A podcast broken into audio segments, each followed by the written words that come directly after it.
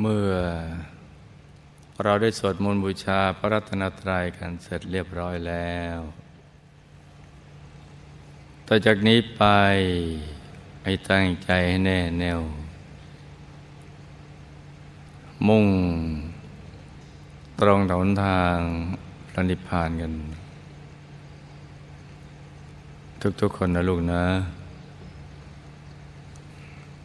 ให้นั่งขัดสมาธิ เดวขาขวา ทับขาซ้าย มือขวา ทับมือซ้าย ให้นิ้วชี้ข้างมือข้างขวา จรดนิ้วหัวแม่มือข้างซ้าย วางไว้บนหน้าตัก พอสบายสบาย หลับ ตาของเราเบาๆคลอดลูกพอสบายสบาย ไม่ถึงก็ปิดสนิทนะจ๊ะ พอสบายสบาย คล้ายกับตอนที่เราใกล้จะหลับ อย่าไปบีบเปลือกตา อย่ากดลูกในตานะจ๊ะ หลับตาพลิมพลิมในระดับขนตาชนกันนะพลิมพลิมนั่งหน้ายิ้มยิ้มสบายสบาย แล้วก็ผ่อนคลายทุกส่วนของร่างกายของเรานะจ๊ะ ทั้งเนื้อทั้งตัวให้มีความรู้สึกว่าผ่อนคลายจริง ๆ ตั้งแต่กล้ามเนื้อบนใบหน้า ศีรษะลำคอ บ่าไหล่แขนทั้งสอง ถึงปลายนิ้วมือเนี่ยให้ผ่อนคลาย กล้ามเนื้อบริเวณลำตัว ขาทั้งสองถึงปลายนิ้วเท้า ให้ผ่อนคลาย ขยับเนื้อขยับตัวของเราให้ดีขาคันเนวเลือดลมในตัวของเราเดินได้สะดวก จะได้ไม่ปวดไม่เมื่อย ไม่ตึงไม่เกร็งเนี่ย ต้องผ่อนคลายนะลูกนะสำคัญทีเดียวเนี่ยหลับตาให้เป็น แล้วก็ผ่อนคลาย เริ่มต้นนี่ต้องทำให้ถูกต้องนะจ๊ะสำหรับนักเรียนใหม่นะต้องผ่อนคลาย แล้วก็ทำใจให้ใสๆ ให้บริสุทธิ์ผ่องใส ไร้กังวลในทุกสิ่ง ไม่ว่าจะเป็นเรื่องอะไรก็ตาม ให้ปลดให้ปล่อย ให้วางทิ้งทุกอย่าง ปล่อยวางทุกสิ่ง แล้วก็รวมใจไปหยุดนิ่ง ๆ นุ่มนุ่มเบาเบาสบายสบายที่ศูนย์กลางกายฐานที่เจ็ด ซึ่งอยู่ในกลางท้องของเราเนะี่ยในระดับที่เนื้อจากสะดือขึ้นมาสองนิ้วมือเลยจ้ะหรือจำง่ายๆว่าอยู่ในบริเวณกลางท้อง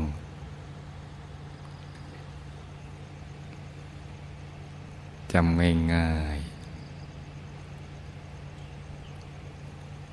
ให้รวมใจของเราเนี่ยไปหยุด นิ่งๆนุ่มๆที่ศูนย์กลางกาย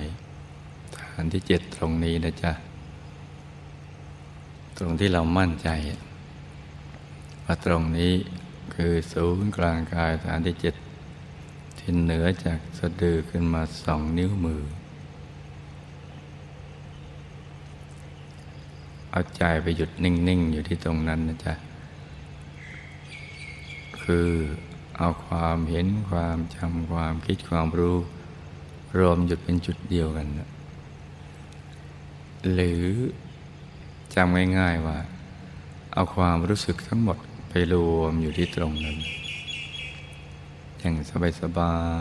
ยๆแล้วก็กำหนดบริกรรมมาในมิตรขึ้นมาในใจ เป็นภาพทางใจ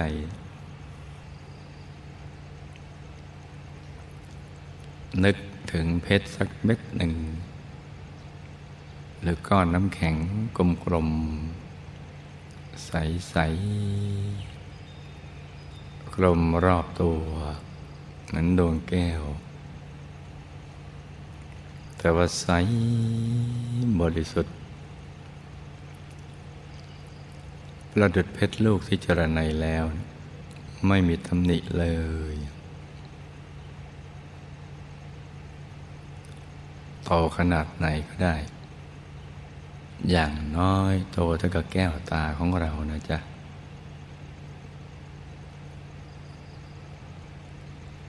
หรือขนาดดวงอาทิตย์ดวงจันทร์ดวงดาวเนี่ยที่เรา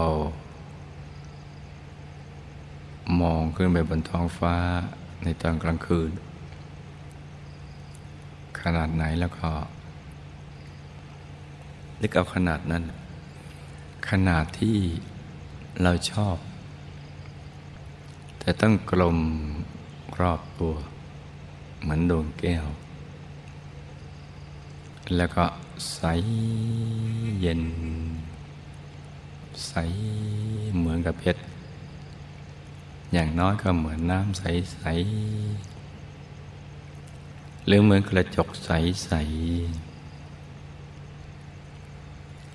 ถ้ายิ่งใสเหมือนกับเพชรได้ยิ่งดีนะจ๊ะกำหนดเป็นบริกรรมมณีมิตรเป็นภาพทางใจ เป็นที่ยึดที่เกาะของใจของเรานะจ๊ะใจจะได้ไปไปคิดเรื่องอื่น นี่สำหรับนักเรียนใหม่นะจ๊ะที่เพิ่งมาใหม่ ให้นึกอย่างสบายสบายคล้ายๆกับเรานึกถึงสิ่งที่เราชอบที่เราคุ้นเคย นึกง่ายๆ สบายๆพร้อมกับประคองใจ ให้หยุดนิ่งอยู่ที่ตรงนี้นะจ๊ะ ตรงฐานที่เจ็ด ด้วยบริกรรมภาวนา ในใจเบาๆ โดยให้เสียงของคำภาวนา เป็นเสียงที่ละเอียดอ่อน ดังออกมาจากในกลางท้องของเรา ออกมาจากตรงฐานที่เจ็ดตรงนั้นแหละคล้ายๆกับเป็นเสียงที่ออกมาจาก แหล่งแห่งความสุข แหล่งแห่งความบริสุทธิ์ แหล่งแห่งอนุภาพอันไม่มีประมาณเพื่อจัดความไม่บริสุทธิ์ของใจของเรา ที่เป็นมลทินของใจเราเนี่ยให้ใสสว่าง แล้วก็เยือกเย็น เราภาวนาว่า สัมมา อรหัง สัมมาอรหัง สัมมาอรหัง จะภาวนากี่ครั้งก็ได้ แต่ทุกครั้งที่ภาวนาสัมมาอรหัง เราก็จะต้องไม่ลืม ตรึกนึกถึงดวงใส อาใจหยุดอยู่ในกลางดวงใสๆของบริกรรมนิมิตนั้นนะจ๊ะ ของภาพที่เรานึกขึ้นมานะตรึกนึกถึงดวงใส ใจหยุดอยู่ในกลางดวงใสๆพร้อมกับภาวนา สัมมาอรหัง สัมมาอรหัง สัมมาอรหัง ภาวนาสัมมาอรหังอย่างนี้ไปเรื่อย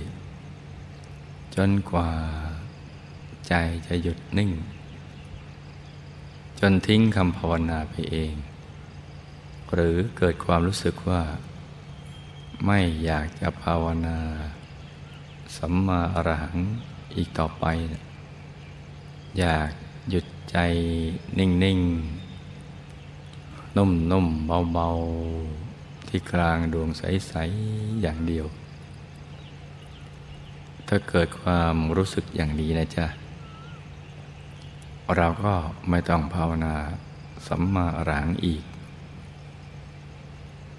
แต่ว่าเมื่อใดใจเริ่มหลุด ออกไปฟุ้ง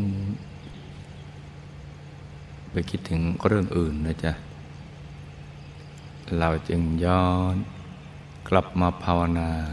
สัมมาอรหังใหม่ประคับประคองใจกันไปอย่างนี้แหละ จนกว่าใจจะหยุดนิ่ง ที่เราต้องเจริญสมาธิภาวนากันอย่างนี้นะจ๊ะ วัตถุประสงค์ก็เพื่อ ให้กลั่นกายวาจาใจของเราเนี่ยตั้งแต่เราเกิดมาเลยเนี่ยในชาตินี้เอาเฉพาะชาตินี้เนี่ยให้มันบริสุทธิ์ ให้มันใส มันบริสุทธิ์ ให้มันหยุด ให้มันนิ่ง ไม่ให้มันวิ่งไปตามความทยานอยาก แบบโลกโลก แบบที่ เราผ่านมานะต้องการให้ใจเราบริสุทธิ์ ใจจะบริสุทธิ์ได้มีเพียงประการเดียวคือหยุดนิ่ง หมายถึงบริสุทธิ์อย่างสมบูรณ์ จนเห็นความบริสุทธิ์ได้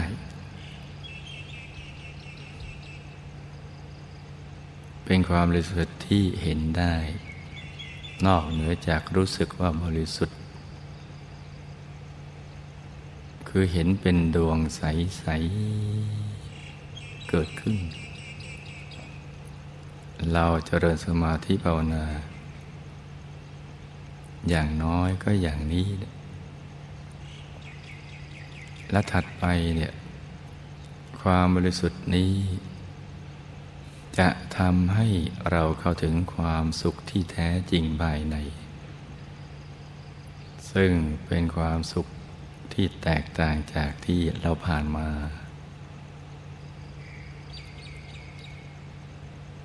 เป็นความสุขที่เราไม่อาจจะบรรยายได้ ว่ามันเหมือนกับอะไร เพราะว่า มันเป็นความสุขที่ จะหาภาษาใด ๆ ในโลก ไม่เอามารวมกัน หลายพันหลายหมื่นภาษา ก็ไม่อาจจะบรรยายได้ ความสุขและความบริสุทธิ์นี้เป็นสุดยอดแห่งความปรารถนา ของสรรพสัตว์ทั้งหลาย ไม่เฉพาะมนุษย์เท่านั้น อยากเจอความสุข ถ้าโดยเฉพาะมนุษย์เกิดมาเนี่ย สิ่งที่ปรารถนาก็คืออย่างนี้แหละความสุข พระสัมมาสัมพุทธเจ้าท่านตรัสเอาไว้ว่า สุขกามานิภูตานิวัสัตว์ทั้งหลายทั้งปวง สิ่งที่เป็นยอดปรารถนาคือความสุข ตลอดชีวิตที่ผ่านมาเราก็แสวงหาความสุข ไปตามรสนิยมของเรา ไปตามความเข้าใจของเรา หรือเห็นคนอื่นเขาทำอย่างไร เราก็ทำอย่างนั้น เพราะเข้าใจว่าสิ่งนี้คือความสุข เช่น จะคิดว่าความสุขอยู่ที่คนก็จะไปหาคน ความสุขอยู่ที่ของก็จะไปหาสิ่งของ ความสุขอยู่ที่สัตว์ก็ไปหาสัตว์ ความสุขเข้าใจว่าอยู่ที่ธรรมชาติก็จะไปหาธรรมชาติ ถ้าเข้าใจว่าความสุขอยู่ที่น้ำเมาก็จะไปหาน้ำเมา ถ้าเข้าใจว่าความสุขอยู่ที่สิ่งเสพติด บุหรี่ยาเสพติดอะไรต่าง ๆ ก็จะไปหาสิ่งนั้น คิดไปอยู่ที่การพนันก็จะไปหาที่การพนันก็วิ่งไปตามความเข้าใจตามรสนิยม แต่ไปแล้วก็ไม่เคยเจอเลย เจอแต่ความเพลินๆกับเพลีย ไม่ได้เกิดประโยชน์อันใด แต่ว่าเมื่อใดเราจเจริญสมาธิภาวนา ใจหยุดนิ่งได้ จนเห็นความบริสุทธิ์ปรากฏเกิดขึ้น ความสุขเราจึงจะรู้จักดันเจริญสมาธิภาวนาก็เพื่อให้กระถึง ความสุขและความบริสุทธิ์ นอกจากนั้นเนี่ยเรายังเข้าถึงความสว่างของชีวิต ซึ่งเป็นแสงสว่างจริง ๆ ไม่ใช่แค่เป็นความอุปมา คำว่าแสงสว่างส่องทางชีวิต เราจะเริ่มรู้จักชีวิตอีกหลาย ๆ ระดับที่ซับซ้อนอยู่ภายในตัวของเรา จากการที่เราเจริญสมาธิภาวนาจนใจหยุดนิ่ง เมื่อแสงสว่างภายในบังเกิดขึ้น ที่สว่างกว่าแสงสว่างภายนอก สว่างยิ่งกว่าดวงอาทิตย์ยามเที่ยงวัน สว่างกว่าดวงจันทร์หรือดวงดาวบนท้องฟ้า สว่างกว่าแสงที่มนุษย์ประดิษฐ์ ความสว่างที่มาพร้อมกับความสุขและความบริสุทธิ์ จะเปิดเผยความลับของชีวิต ที่ผ่านมา ซึ่งเราก็ไม่ได้รู้อะไรเลย เมื่อเรามองบานแสงสว่างภายใน ซึ่งมีจุดเริ่มต้นที่ศูนย์กลางกายฐานที่เจ็ดเป็นความสว่างภายในที่เนียนตาละมุนใจ ไม่แสบตาไม่จ้าตา เราจะพบชีวิตอีกหลายระดับอยู่ภายใน เช่นพบตัวของเราเอง อยู่ในตัวของเราเอง ซึ่งเราไม่เคยคิดมาก่อนเลย ไม่เคยรู้จักมาก่อน เห็นในตัวของเราเองอยู่ในกระจก ที่เราส่องเงาหน้า หรือเห็นตอนที่เรานอนหลับแล้วฝันไปว่าตัวของเราเนี่ยออกไปทำหน้าที่ฝันไปเจอสิ่งนั้นสิ่งนี้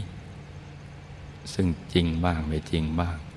จำได้บ้างจำไม่ได้บ้าง แต่พอเราเจริญสมาธิภาวนาใจหยุดนิ่ง แสงสว่างเกิดขึ้นภายในเจิดจ้า เมื่อใจหลุดพ้นจากความรู้สึกที่เป็นตัวตน ไม่มีร่างกายของเรา เราจะพบอีกชีวิตหนึ่ง ซึ่งเป็นตัวของเราเองเนี่ย หน้าตาเหมือนตัวเรา แต่อยู่ในอริยบทของสมาธิ ซึ่งเป็นสิ่งอัศจรรย์ที่เกิดขึ้นกับเราอย่างที่เราไม่รู้จักมาก่อนว่าทำไมเราเห็นตัวเองได้ทั้งทั้งที่เราหลับตาจเจริญสมาธิภาวนา เห็นตัวเองที่สดใส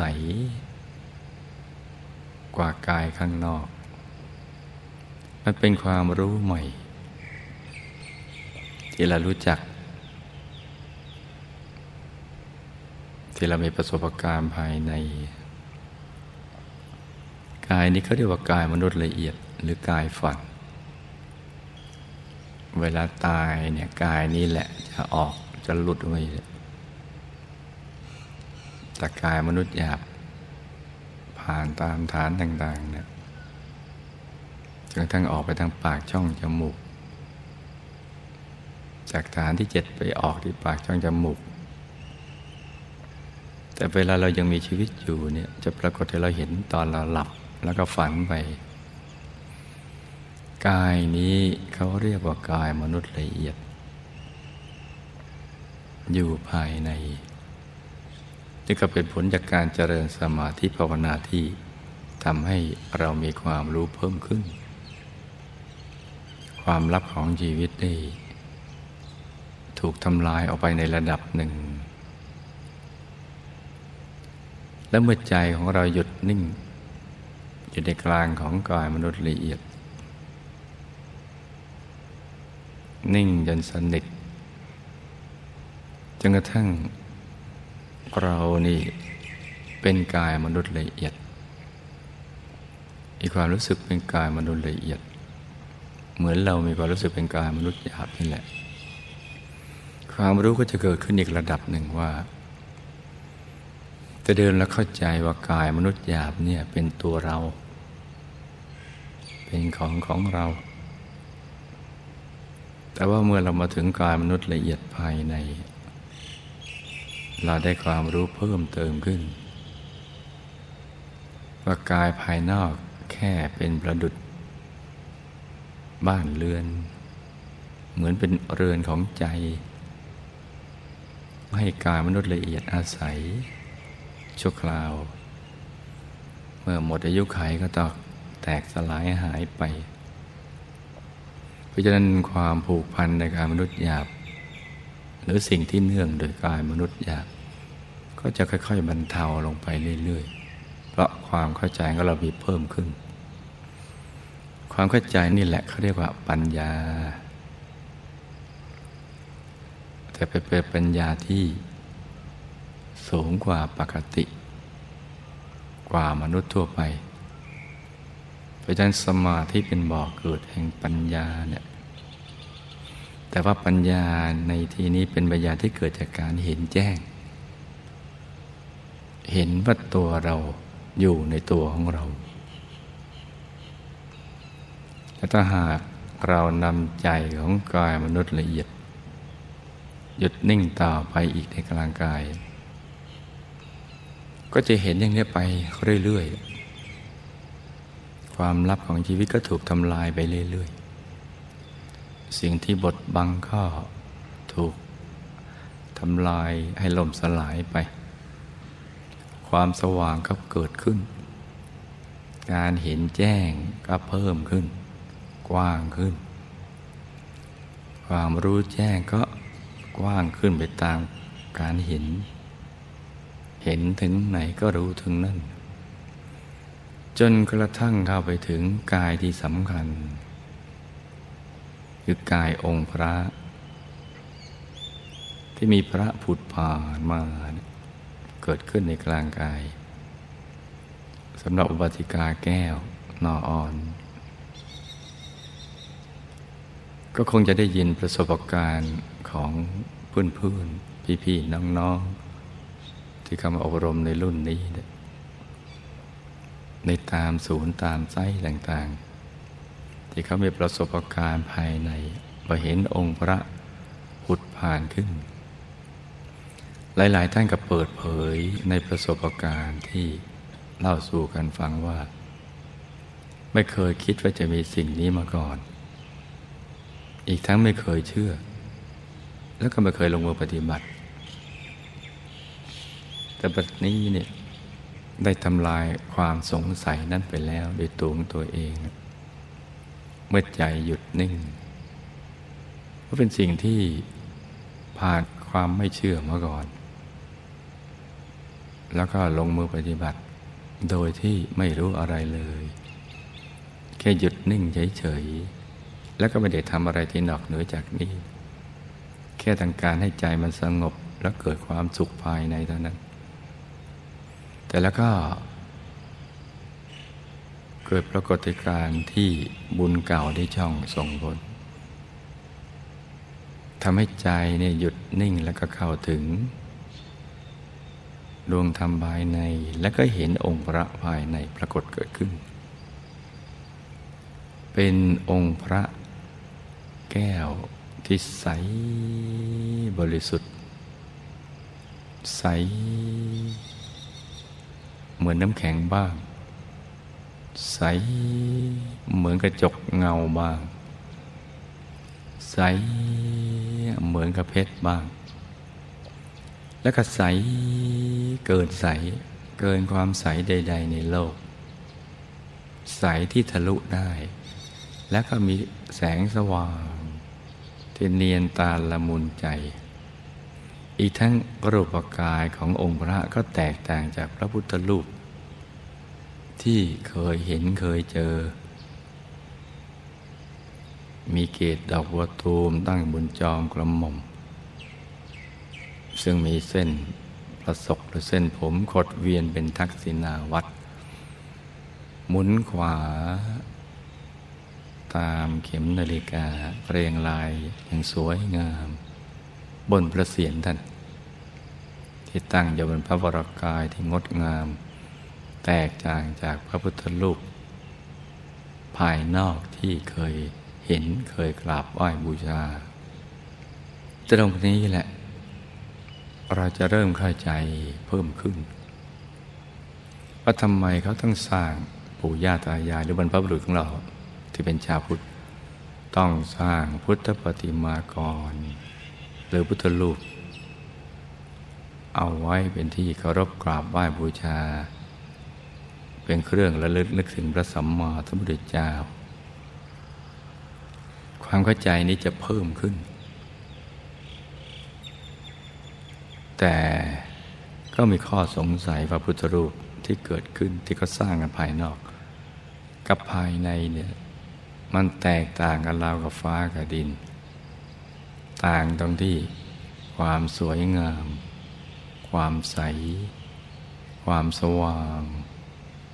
แล้วก็ความรู้แจ้งที่เกิดจากการเห็นแจ้ง แต่เข้าใจเพิ่มขึ้นเดี๋ยวเขาสร้างพระพุทธรูปขึ้นมาเนี่ย ก็เพราะเขาถอดแบบออกมาจากภายในนี่แหละ แต่ว่าช่างเข้าไม่ถึง แต่ก็สืบทอดความคิด สื่อสารกันต่อต่อกันมา เป็นวัฒนธรรมของการสร้างพุทธปฏิมากร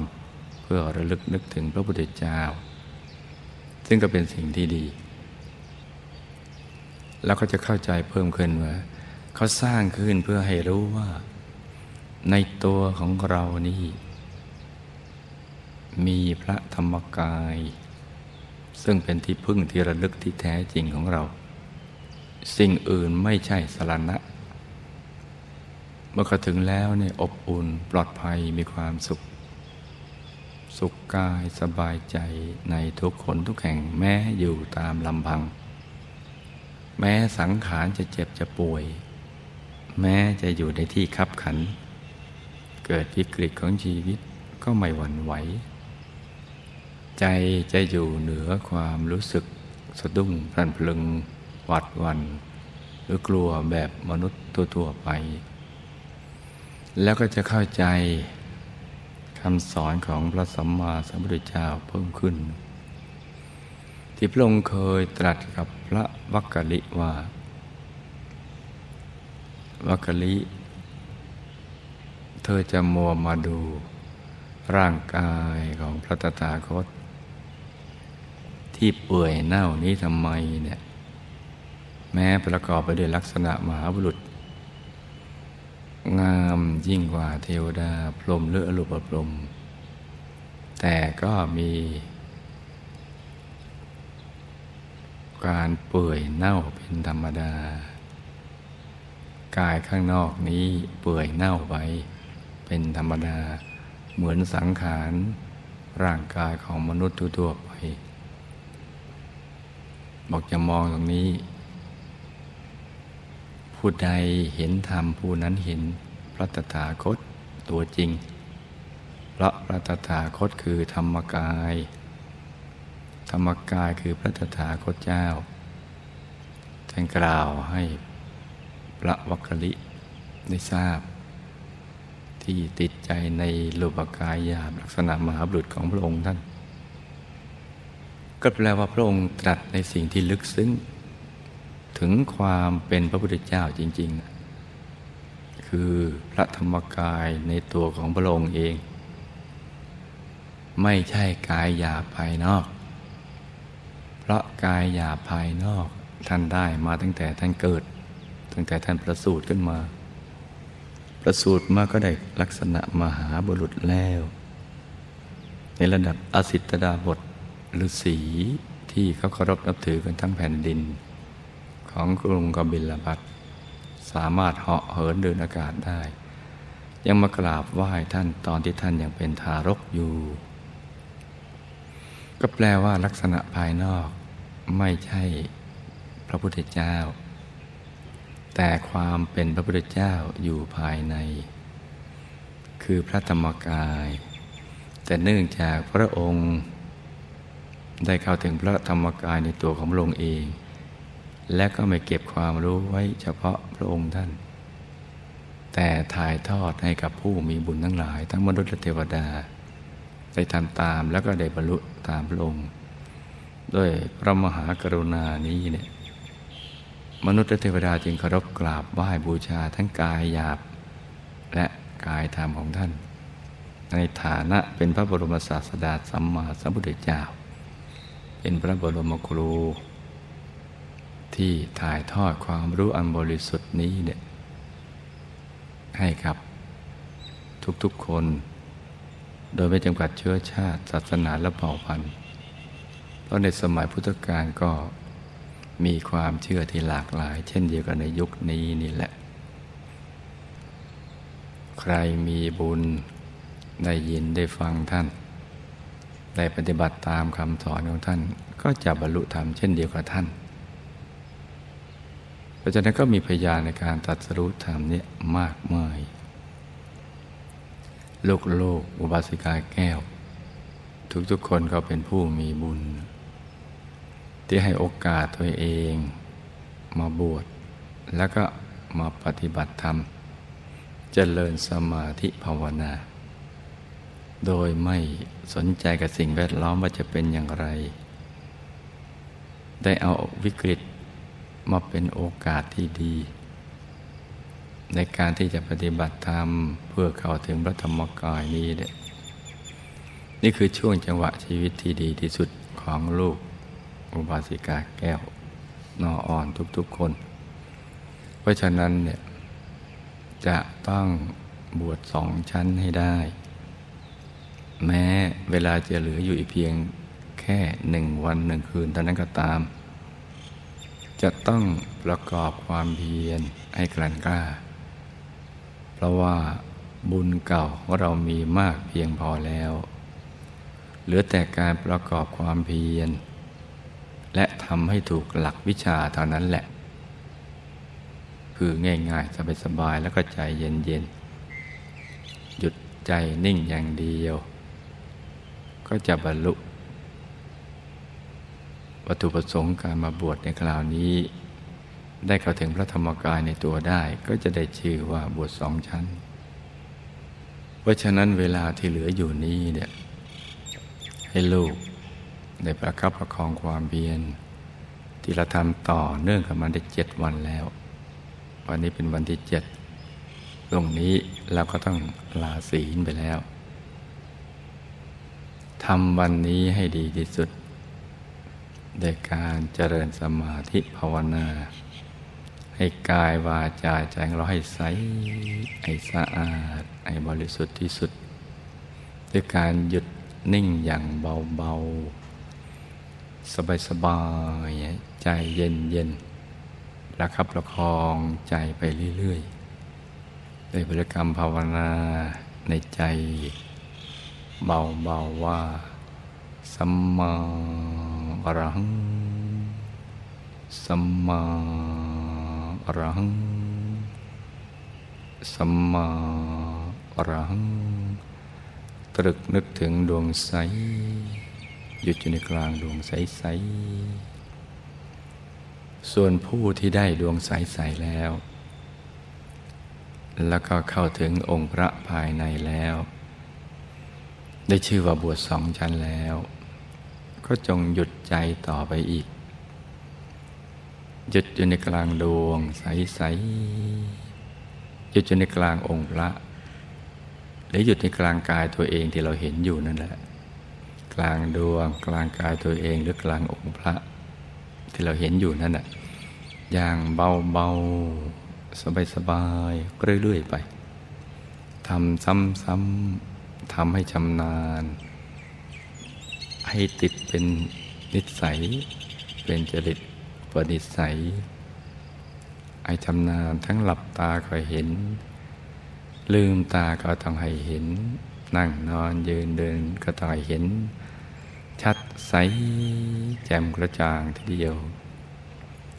นั่นแหละจะเป็นที่พึ่งที่ระลึกที่แท้จริงของลูกทุกๆคน แล้วก็จะได้มีโอกาสได้ศึกษาเรียนรู้วิชาของพระสัมมาสัมพุทธเจ้าเพิ่มขึ้นได้ ถ้าลูกปรารถนา ก็จะศึกษาเรียนรู้ได้ เขาเรียกว่า วิชาธรรมกาย ตั้งแต่วิชาสาม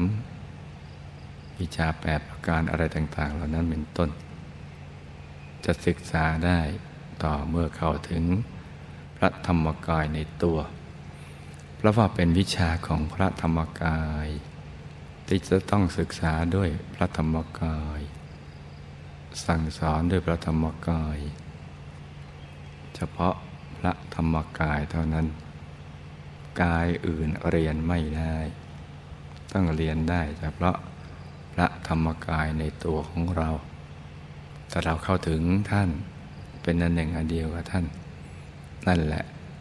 เวลาที่จะศึกษาเรียนรู้วิชาธรรมกายได้เบิกเกิดขึ้นแล้ว พบชาติทั้งหลายเนี่ยจะอยู่ในสายตาของเรา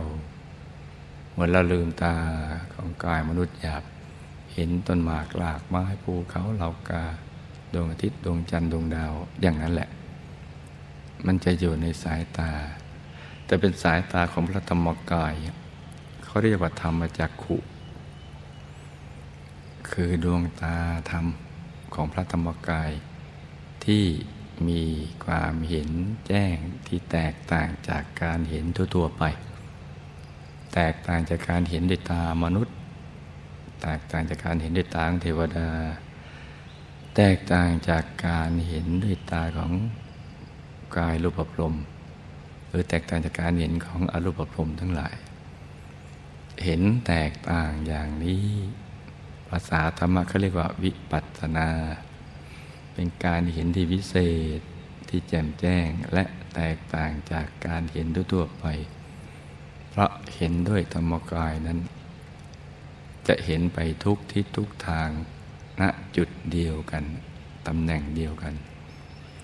และวันใดที่ลูกทุกคนได้เข้าถึงพระธรรมกาย ได้ศึกษาวิชาธรรมกาย ได้ใช้ศูนย์กลางกายร่วมกันตำแหน่งเดียวกัน ความรู้ความเข้าใจ การเห็นแจ้งก็จะเห็นเหมือนกัน รู้แจ้งเหมือนกัน มื่อเห็นแจ้งเหมือนกันรู้แจ้งเหมือนกัน ก็จะคิดเหมือนกันพูดเหมือนกันทำเหมือนกัน เมื่อคิดเหมือนกันพูดเหมือนกันทำเหมือนกันสิ่งดีๆ ก็จะบังเกิดขึ้นกับในโลกใบนี้ อย่างอัศจรรย์ทีเดียว อากาศกำลังสดชื่นแจ่มใสเย็นสบาย ให้ลูกทุกๆคนผู้มีบุญ ให้ประกอบความเพียรให้ถูกหลักวิชา ภาวนาสัมมาอรหังเรื่อยไป ขอให้ลูกทุกคนสมหวังดังใจ ในการเข้าถึงพระรัตนตรัยในตัว ทุกๆคนนะลูกนะ ต่างคนต่างนั่งกันไปเงียบๆนะจ๊ะ